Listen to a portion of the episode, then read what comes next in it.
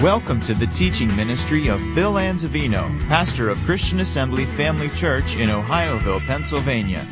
We pray you are challenged in your walk with the Lord through the following teaching. For more information about Christian Assembly Family Church or to subscribe to our free podcasts, please visit us on the web at cafamily.net. Let's pray. Father, we come before your presence to study your word tonight, and we do so in the name of Jesus with thankful and grateful hearts to you for providing for us your words of life. Give us ears to hear it, hearts to receive it, minds that are open to it. And Father, change us by it from glory to glory, that we might conform to the very image of Jesus and become that which he has apprehended each and every one of us here tonight. Be glorified, Father, in all that is said and done in Jesus' name. Amen. Amen. This is lesson three on prayer. We're talking about prayer. And in the book of Ephesians, chapter 6 and verse 18, this is part of our Christian armor. Look at the verse. It actually says that prayer is a part of our Christian armor. Praying always with, notice this, all prayer and supplication in the Spirit, and watching thereunto with all perseverance and supplication for all saints. All prayer, one translation says all manner of prayer so it talks about the fact that there are different kinds of prayers and different ways to pray. And we'll discover, if you study it in depth, that there are certain rules that apply to certain prayers. Just like there are certain, certain rules that apply to sporting events. And you're not going to play football with baseball rules and so on. And the same thing is true when it comes to prayer. Jesus talked about the law of faith. He talked about the prayer faith and basically taught us that it's the prayer, the, the law of faith that makes the prayer faith work. We talked about the prayer petition and how a person can ask God for something personally. This is something between yourself and God. First of all, decide what you want from God. Find the scriptures that promise you the answer. Thirdly, ask Him for what you want. Fourthly, believe that you receive it. Five, resist any temptation to, let's say, any thought, any thing, any suggestion the enemy would bring your way to think that you didn't receive from the Lord. Next, praise Him for the answer and continue meditating the Word. And Jesus said it will come to pass. Secondly, we talked about united prayer. And we talked about how in united prayer, when people gather together, the church gathered together to pray in one accord. For Peter, when he was in prison, James was already martyred. Peter was about to be martyred. And the church gathered together in one place and they began to lift up their voice to God in prayer. And what happened? Divine intervention took place. An angel was sent to the house, uh, sent to the jail rather, and delivered Peter supernaturally from prison. He was going to be killed, excommunicated. He's going to be killed, wiped out, executed, destroyed. But thank God for divine intervention. Angel brought him out. And then we talked about how when Peter, Peter, and if you recall, Peter and uh, John prayed for the sick, for the man that was lame at the gate of the temple called Beautiful and he was healed. They were brought into question. They were taking, they were persecuted and all that, and said, "Don't you preach and teach anymore in this name?" And of course, now they're being bit, beat, they're being whipped, and all that. And when they were let go, they went to their own company and they reported all that the chief priests and elders had said to them. And with one accord, they lifted up their voice to God. And at the end of the prayer, they prayed, Grant to thy servants with, with, all boldness we may preach thy word by stretching forth your hand to heal, and for signs and wonders to be wrought by the name of the Holy Child Jesus. And when they prayed, whew, there was great power that was in manifestation. The power of God fell in that place. It shook the place where they were assembled together. That's pretty good. Powerful. So united prayer gets results as well. So that's a different type of prayer. That's not believing you receive something for yourself. That's united prayer. Jehoshaphat did the same thing, called for a fasting and prayer time, and when they did, they were delivered from three armies that were trying to destroy them. And so we see the importance of learning how to pray. Now, before we continue on discussing some other types of prayer that we can pray, let's look at a little bit of what Jesus talked about when he taught prayer. In Matthew's Gospel, chapter 6, in this chapter, Jesus talked about three Christian disciplines that are very important for us to understand. Number one, he talked about giving. And he said, when you give, don't let anybody see what you're doing. Only let God see what you're doing. And your Father who sees secretly will reward you openly. Secondly, when you fast, talked about fasting. And he said, when you fast, don't be, fa- don't be fasting to be seen of men. When you fast, you do it secretly between yourself and God, and he that sees you secretly will reward you how? Openly. And then thirdly, when you pray, don't be like the hypocrites that pray with vain repetition, like to be seen of men in the streets and all that. Look at me, I'm praying. Don't be like that. Pray to your Father in secret. And your Father who sees you in secret will reward you openly. Now, he's not talking about corporate prayer like we're doing here tonight. He's talking about these individuals that like to walk on the streets and look at me, look at me, I'm praying and all that, or I'm giving and I'm doing all this, or look at me, I'm fasting and look how bad I look. He said, Don't do that to be seen of men. Just get before me. Then he went on and taught what we call the Lord's Prayer. In Matthew's Gospel, chapter 6, verses 9 to 13, here's what it says. After this manner, therefore, pray you, our Father which art in heaven, hallowed be thy name. Thy kingdom come, thy will be done in earth as it is in heaven. Give us this day our daily bread, and forgive us our debts as we forgive our debtors. And lead us not into temptation, but deliver us from evil. For thine is the kingdom and the power and the glory forever. Amen. Now, in that prayer that Jesus prayed, I want to share with you seven words that begin with P that will help us better understand what Jesus was teaching. He just said, don't pray in vain repetition. So, in other words, you don't pray the prayer over and over, the same prayer over and over and over again in vain repetition. This is a template for prayer. He was teaching the principles of prayer and basically giving us a model for prayer so we can better understand how to become more effective in our prayer lives. So, uh, the, the seven words, I have them listed there for you. You can look them over there. First of all, it's paternal. Paternal is the first one. And paternal is our Father who art in heaven, hallowed be thy name. Now, that sounds simple enough, doesn't it? Heavenly Father, our Father. But when you consider the fact that the Jews didn't understand or know God as being a loving, caring, responsible Heavenly Father, they knew Him as someone who was giving laws, who was unapproachable, someone they viewed that was harsh and hard. Think about it. When Moses went up on the mount, Mount Sinai to get the commandments. And the Bible talks about how we haven't come to that Mount, Mount Sinai, but we've come to Mount Zion. And it says there was quaking, there was thunder, there was lightning, there was all, all this smoke that was going on, and they were absolutely afraid to be there and said, Moses, you go. We're afraid of this. They didn't view God as a loving, caring Heavenly Father. They viewed him as being harsh, hard, demanding, giving commandments and laws and statutes and judgments and ordinances that they had to be obedient to. And they were afraid of him.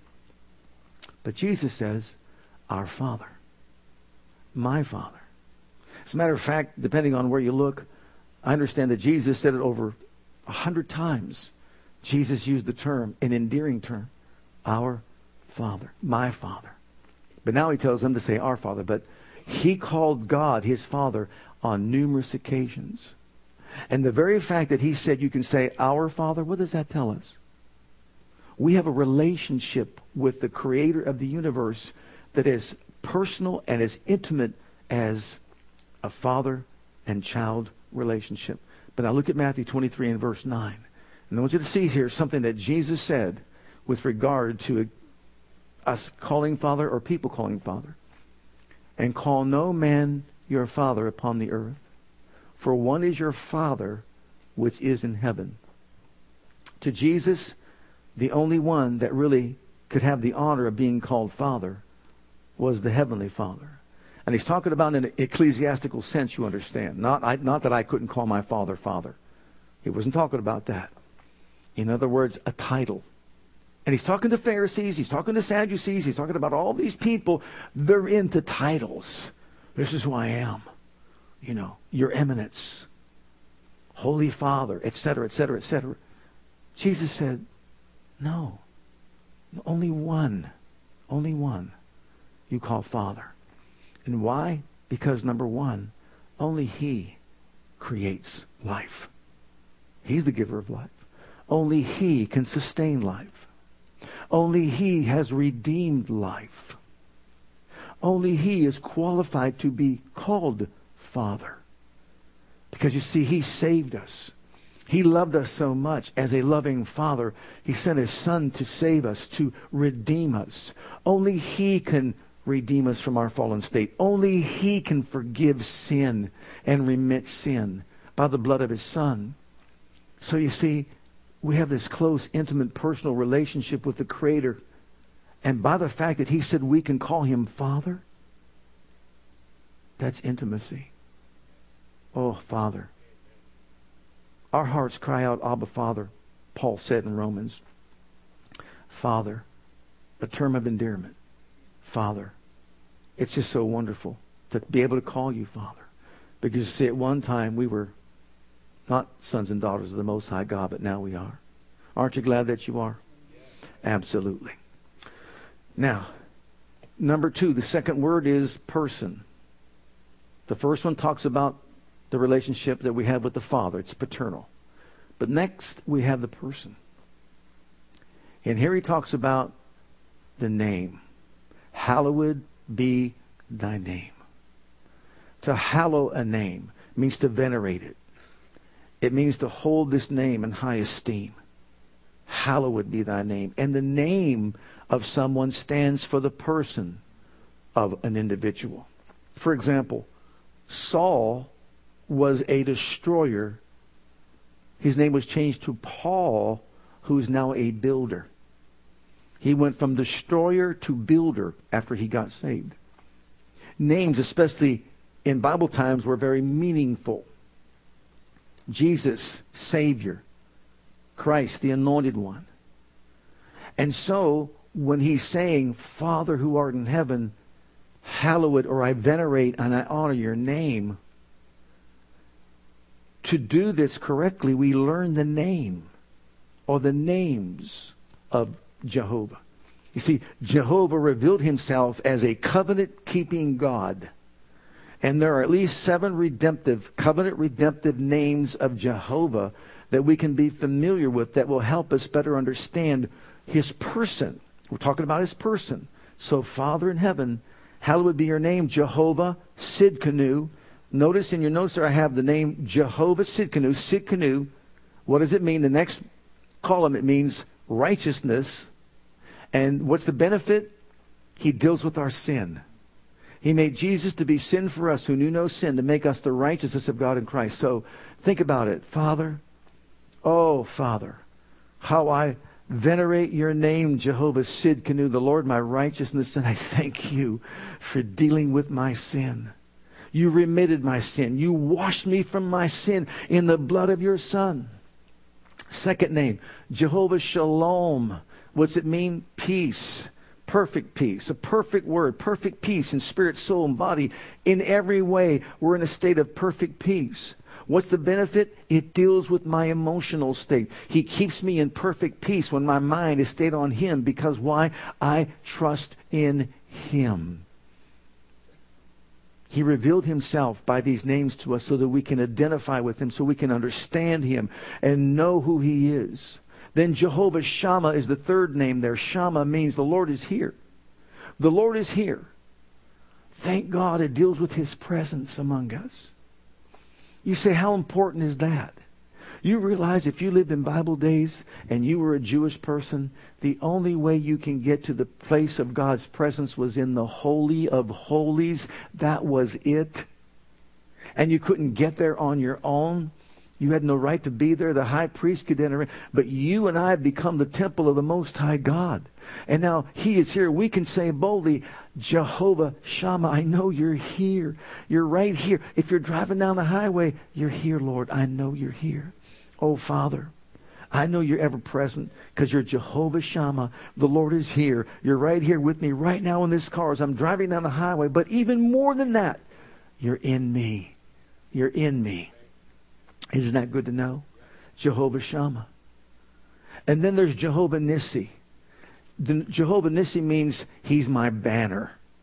And what does that speak of? What's the benefit for that? He's my protector. He's my protection. The Bible says he will fight for us. He will defend us. He will go before us. Thank God that no matter what we're facing in life, we have someone on our side who will fight for us to defend us. Fear not, he says, I am with thee.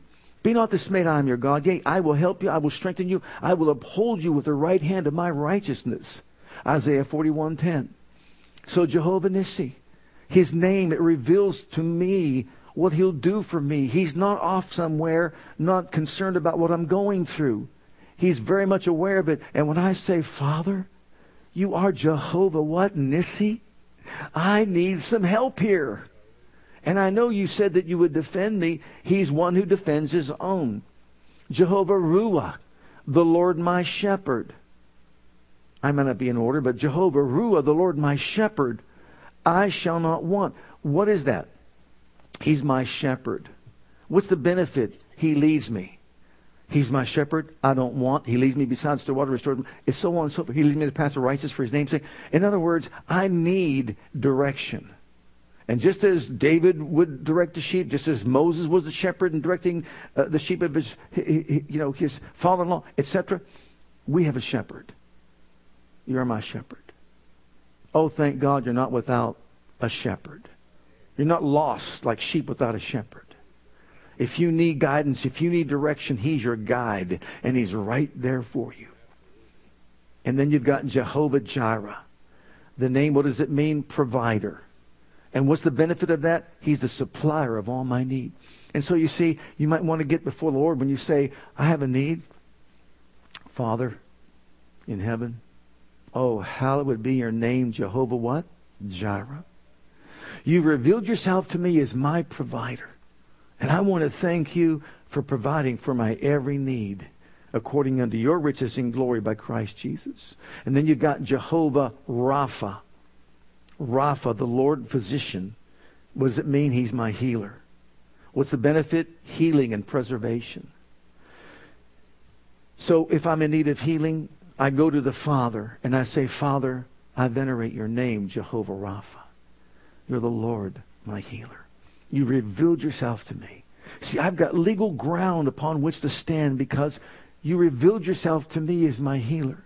And you said if I would hearken to your voice and keep your statutes, your laws, and your judgments, and so on, that you would, what? Take sickness and disease away from the midst of me and fulfill the number of my days. So I want to thank you for being my healer today. So we've got the paternal part of it. And we thank God for that. We've got the person of our God. Now, before we go on to our priority, notice I wrote there for you to look at. Did you ever read a Jewish article?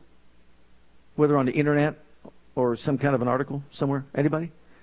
If you read one, which you'll find out that they'll never use the G, the O in God. G dash D.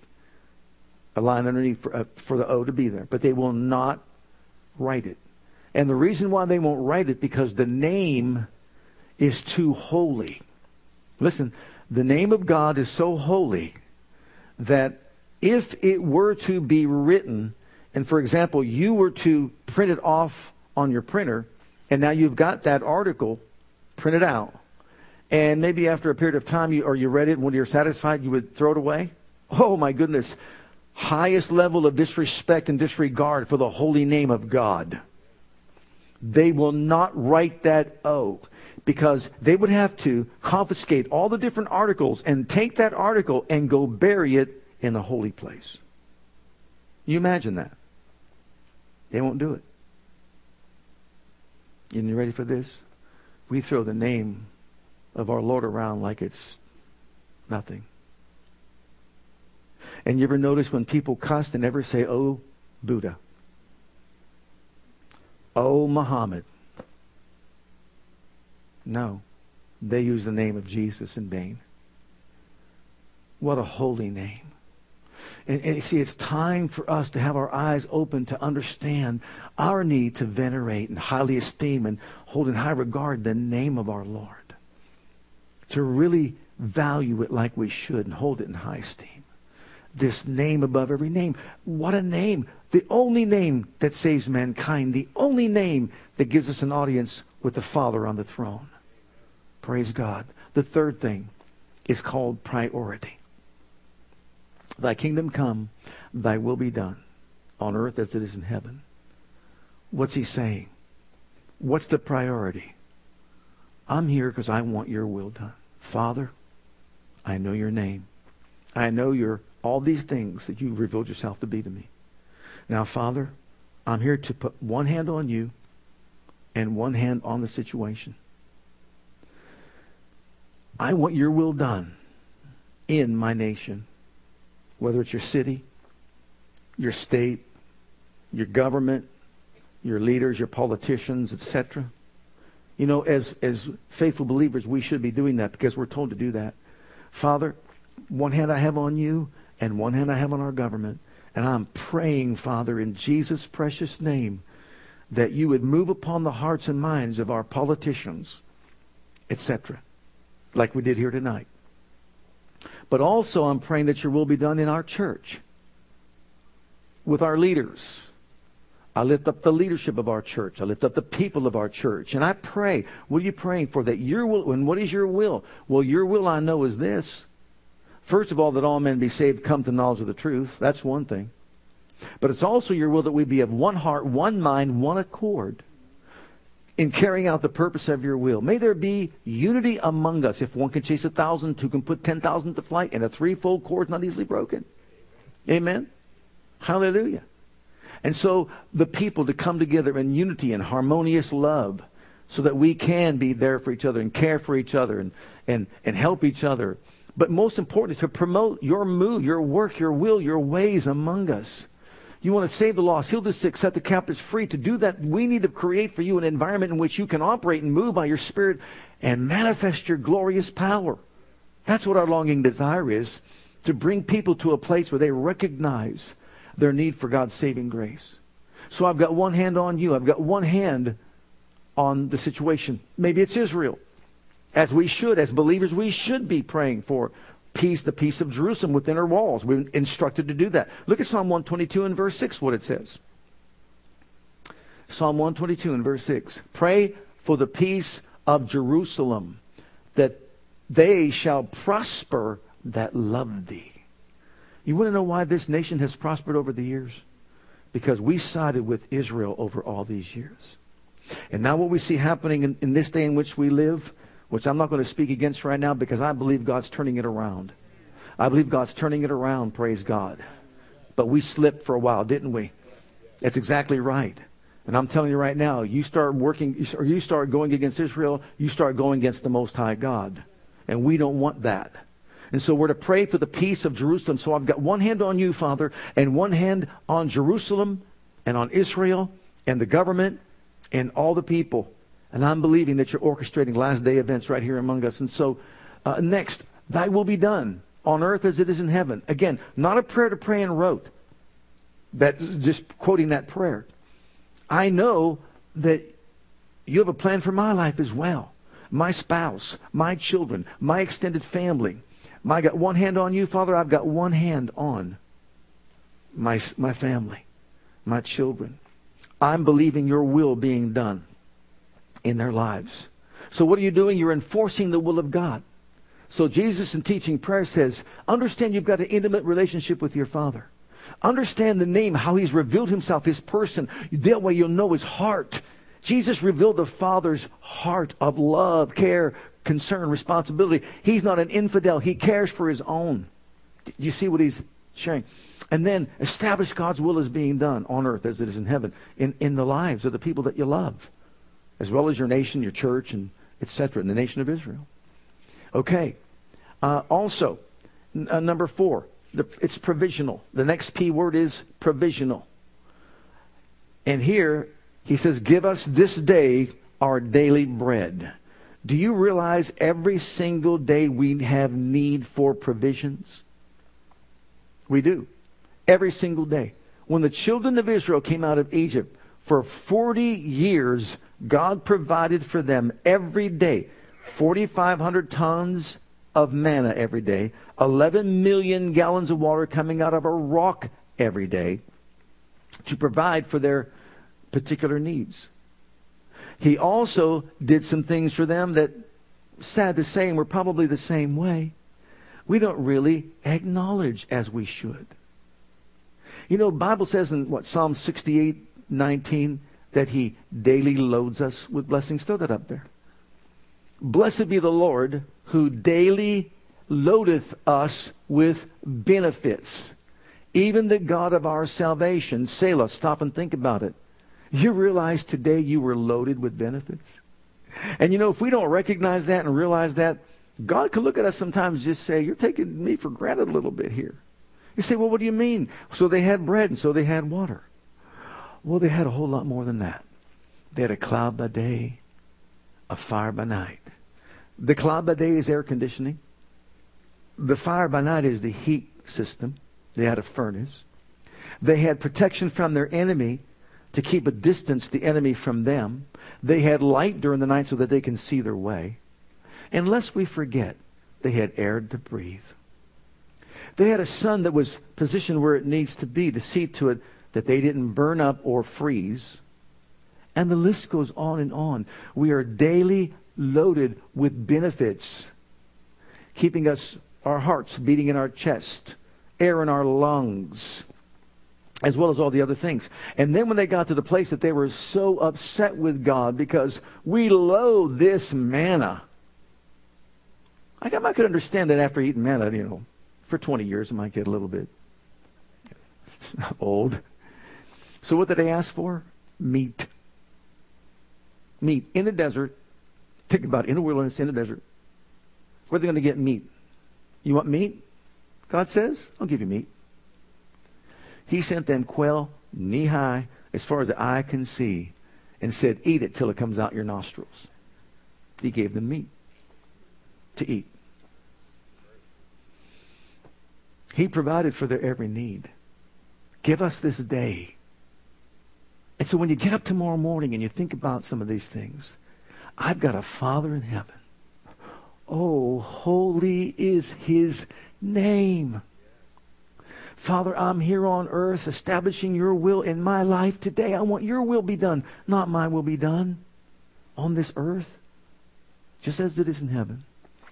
I want to thank you, Father, today for all the daily benefits, the provisions that you provide. What about the waters not passing over the sand, sand along the seashore?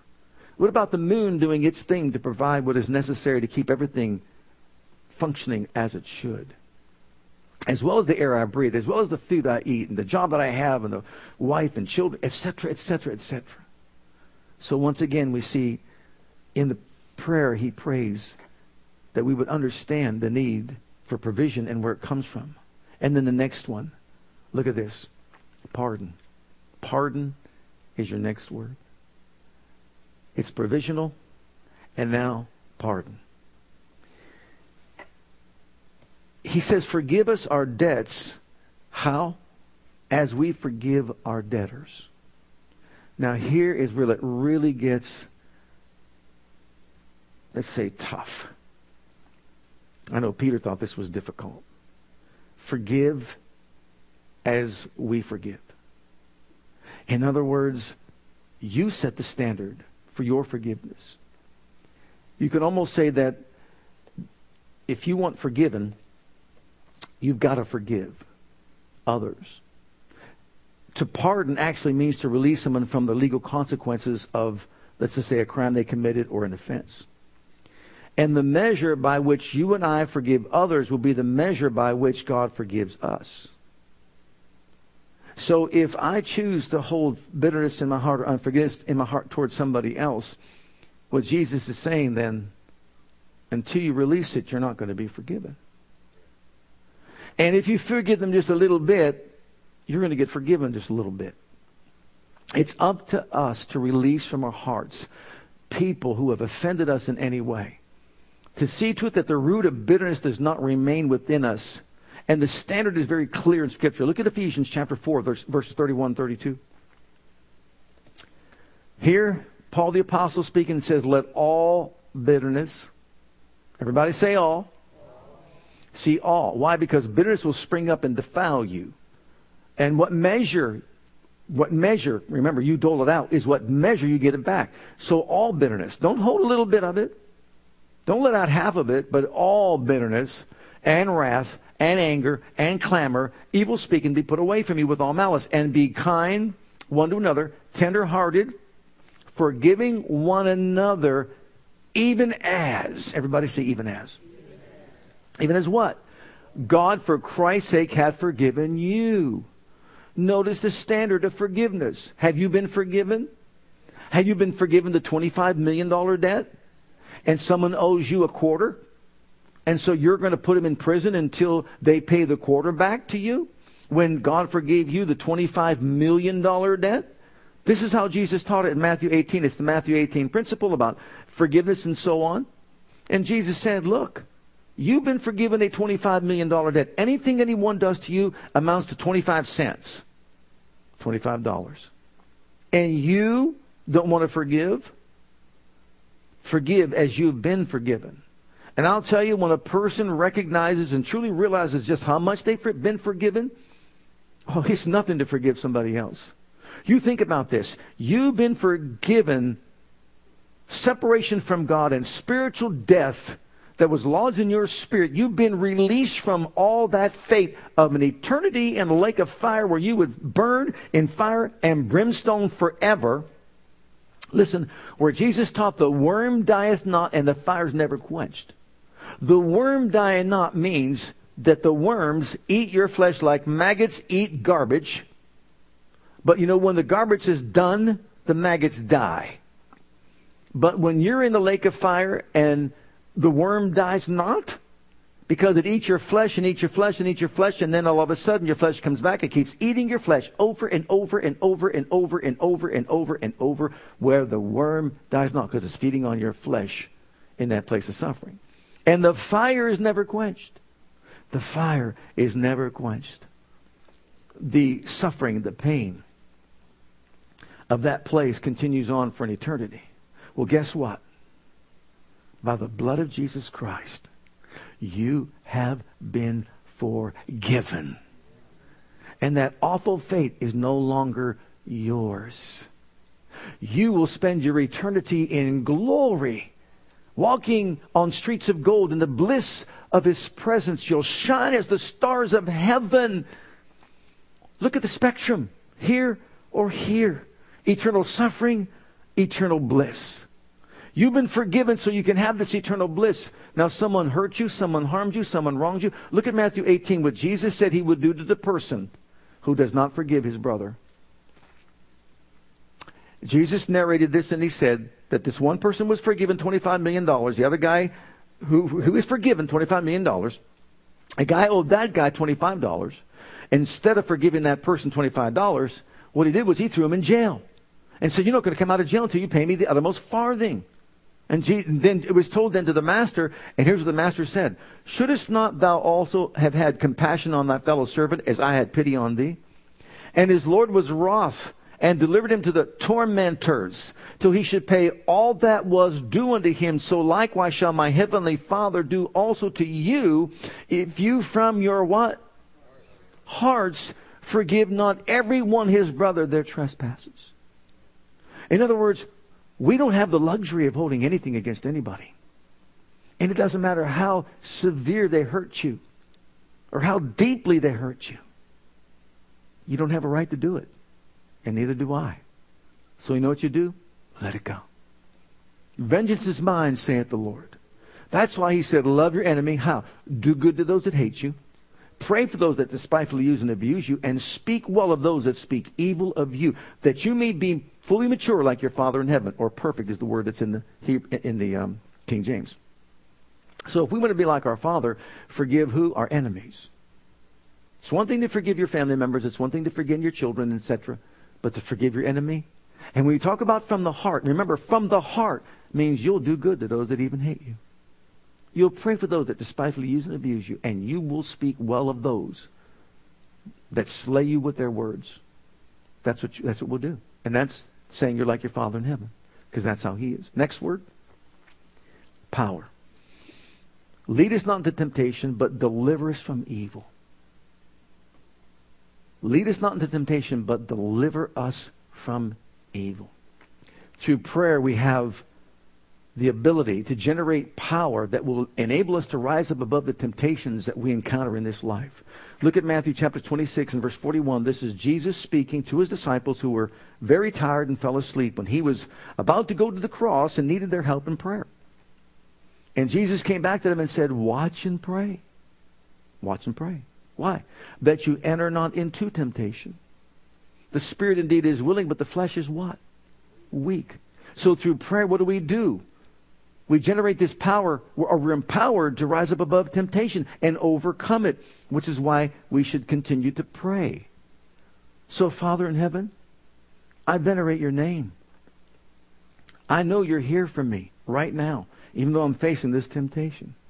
I thank you for the daily supply of what I need, which is power to rise up above what I'm facing in life. I know the flesh is weak. I know the, the spirit is willing, but the flesh is weak. And so I'm thanking you here tonight that you're empowering me to rise up above the situation or the temptation to, let's say, do whatever, maybe act in, out of anger, etc., etc. You know, there's, there's a way to look at this. Important. There's always the opportunity and the temptation. If the opportunity exists, but there's no temptation, you're good. If the temptation exists, but the opportunity is not there, you're still good. But when the opportunity and the temptation come together, look out. Look out. You realize that? Well, can you be more specific? Well, sure I can. You see that donut sitting there on the table? It's there.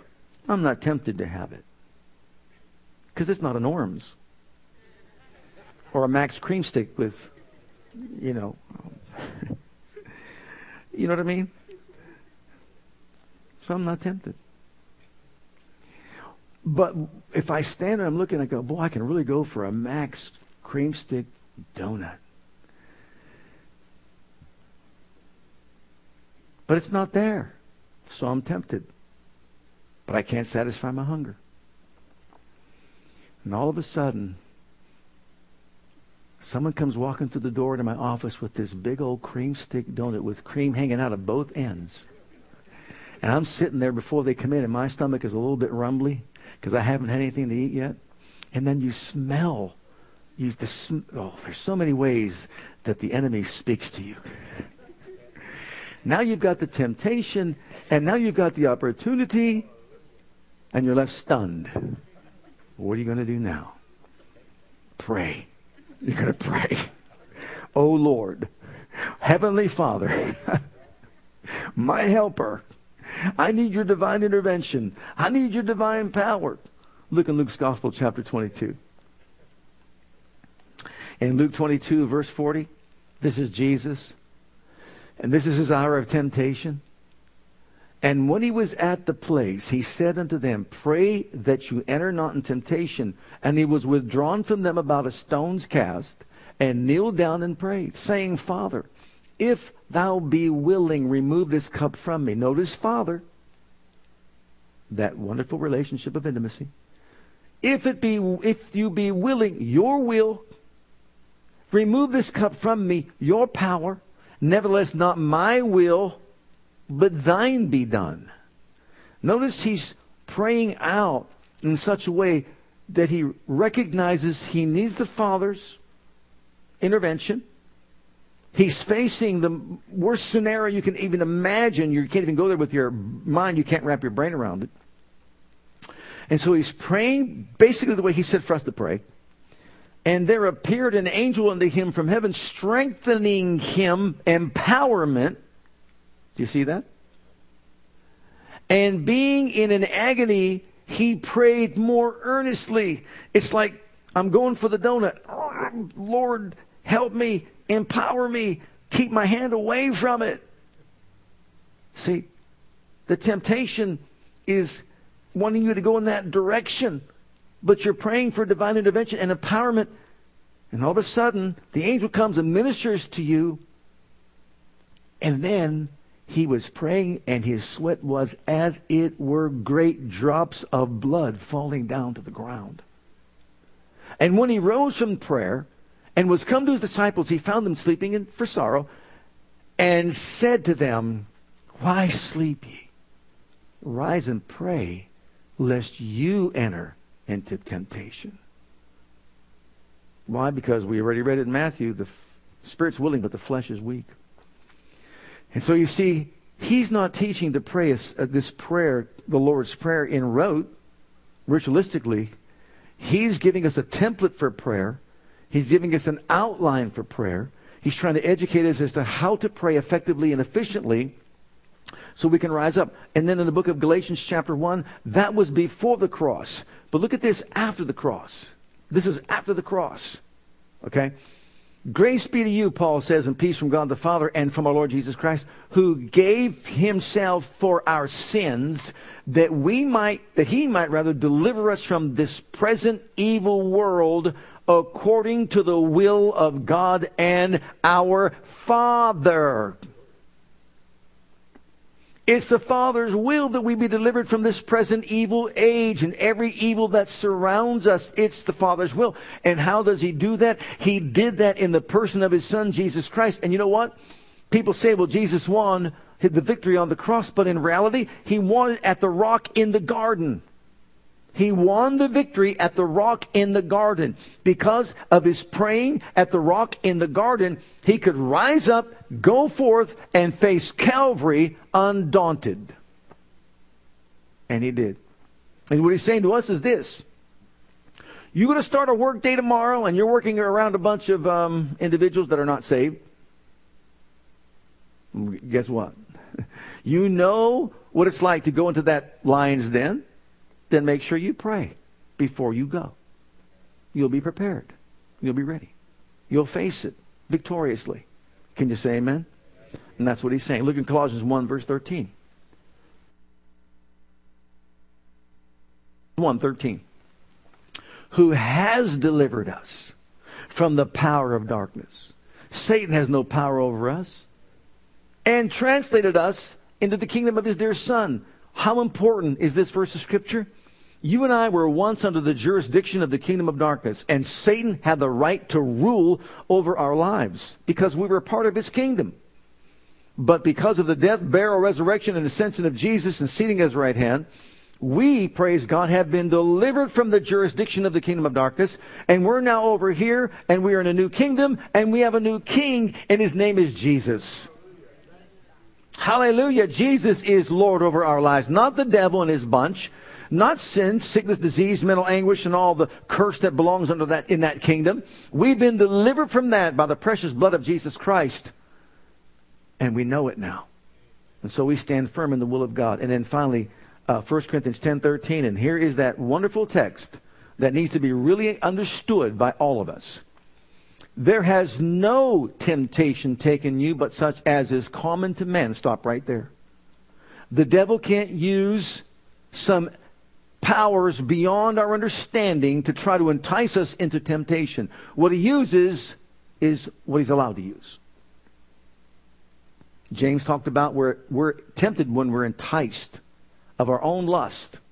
Tempted, tested, and tried of our own lust. So, in other words, Satan can't go beyond the boundaries of, of what God has allowed him to, to, to use to test us. He can't. The fallen part of man, he can't. But God is what? Faithful who will not suffer you to be tempted above all above that ye are able. So in other words, no matter what he throws our way, we go into it with the understanding that there's a way of escape. There's a way out. But will with the temptation also make a way of escape that you may be able to bear it. God's not the one tempting us. It is the devil, the world, the flesh. The fallen part of the world and the devil and the flesh, all that comes against us and we understand that. But that verse tells us there is nothing we can face in this life that we cannot rise up above and overcome in the name of Jesus and by the blood of the covenant. And that God, through prayer, will help us understand the way of escape. In other words, He'll show us the way out. This is the way, walk ye in it. Walk in love. You have to be concerned about unforgiveness and bitterness and all that. Okay. And finally, the last word is praiseworthy. Praiseworthy. For thine is the kingdom and the power and the glory forever. Thine is the kingdom. It means I want you to rule and reign over my life. I praise you for ruling and reigning over my life. Yours is the power. Uh, yours is the kingdom, rather. And the power. I want your power in operation in my life. All power belongs to you in heaven and earth. All authority is yours. I'm tapping into those resources so that I have the ability to accomplish the things that you said I could, which is to rise up above temptation, to forgive people that need to be forgiven, not to have any bitterness within my heart, to stand against all the wiles of the devil, the forces of darkness, and all the evils that come my way, every mountain that stands between me and victory. I'm thanking you, Father, praise God, and I'm blessing your holy name. I'm telling you, I know that you daily supply me with all that I need to rise up and overcome anything I face in life. And so I'm thanking you. I'm praising you. For thine is the glory, kingdom power, and then the, what's the third one? The glory. The glory. Look it up. It's the goodness of God in great manifestation. It's the light that shines and emanates from the very person of God himself. Look at Jeremiah chapter 9, I believe it is, and 24. Look what it says. But let him that glorieth glory in this what am I going to glory in? I glory in that I understand and know the Lord. That I am the Lord which exercises loving kindness, judgment, righteousness in the earth. For in these things I delight, saith the Lord. So, Lord, Father, yours is the kingdom that rules in my heart and life. Yours is the power that enables me to do your will. Hallelujah. And if I'm going to glory in anything, I glory that I know you, my loving Heavenly Father. I serve you. I live for you. I walk with you. And I'm giving you the praise that you deserve. I'm giving you the honor that you deserve. So you begin with this praise of God. You end with this praise of God. You're worshiping the living God. Jesus taught us this is how you pray. And then notice the last word. Amen. It means so be it. It means, let it be done that way in my life. It means, praise God, I'm in full agreement with all that you said and all that's been, been say, prayed out and, and believed. And as far as I'm concerned, nothing could be more firm. Nothing could be uh, more secure. Nothing could be more truthful. Absolutely, I agree with it all. And I'm certain, I'm certain that I've reached heaven. I've touched the throne. I've obtained my mercy and grace, and now your power is operating in my life. Now remember, that prayer has not the name of Jesus in it, so it's really a prayer that was before the new covenant. But these are prayer principles that help us understand how to pray more efficiently and effectively. And that prayer is a, a time of intimacy with God. Since then, the blood of Jesus was shed. Since then, the veil was ripped in twain. Since then, the Shekinah glory went back to heaven. Since then, the blood upon the altar gives us access to the holiest place of all. Since then, we're told by faith we can access the grace of God. We can enter into the holiest place of all with true hearts in full assurance of faith, our hearts sprinkled from an evil conscience, our bodies washed with the pure water of the word, holding fast our declaration of faith. For faithful is God who promised. And so when we go to the throne of God, we can say, Abba, Father, I belong here in your presence, and I've come, first of all, to honor you and to extol your name on high. Hallowed be thy name. I'm here to establish your will as being done in my life as it is in heaven. And you told me to do that. I thank you today for a daily supply of all the benefits that I need to carry out the purpose of your will. Thank you for leading me out of anything that would be tempted to, to prevent your will from being done in my life, any kind of temptation delivering me from all evil. Praise God. You see the, the, the, how the prayer is prayed out? So those are the seven words that we can use to really kind of break it down, this template of prayer, and learn how to be more effective and efficient when it comes to our prayer lives. So let's all stand together before the Lord. Hi, Pastor Bill here. I want to thank you for joining us today. On behalf of my wife Krista and Christian Assembly Church, I want you to know that we're here to serve you and your family whether you have young children or kids in elementary school. If you're a teenager or a young adult, we have a passion to provide a safe and comfortable environment where you can grow in God and build a solid foundation of His love for you. And with that foundation, we encourage you to take the gospel of Jesus Christ with you wherever you go. It is our heart at Christian Assembly to be an outreach, to be the hand of God toward Jerusalem, Judea, Samaria, and the uttermost parts of the world. We want to join as the body of Christ to make one last trumpet call before the final trumpet sound, and through a life of worship, bring in a harvest of people. With whatever gifts God has given you, we want you to be free to share those gifts and talents. Life is most fulfilled when we share God's love with others. And in all that we do, we want to demonstrate the power of the name of Jesus to the world through a ministry of excellence to God first and then also to you. So, whatever the situation, wherever you are, whatever you're going through, I want you to know that we love you And God loves you and has a wonderful plan for your life. And that plan begins by making Jesus the Lord and the Savior of your life. And if you've never made that decision yet, I'd like to invite you to pray a simple prayer with me. And if you will, Jesus will become your Savior and your Lord. Just repeat after me this prayer Heavenly Father, I come to you just as I am. And I believe with all my heart that Jesus died for my sins and was raised from the dead for me. I open the door of my heart. I call upon the name of the Lord. Lord Jesus, come into my heart. I now accept you and receive you as my personal Savior and Lord. Heavenly Father, I have called on the name of Jesus. I'm now your child. In Jesus' name, amen. Now, if you prayed that prayer with me, I encourage you to get into a good Bible based church where you can learn to grow in your Christian faith and experience. God bless.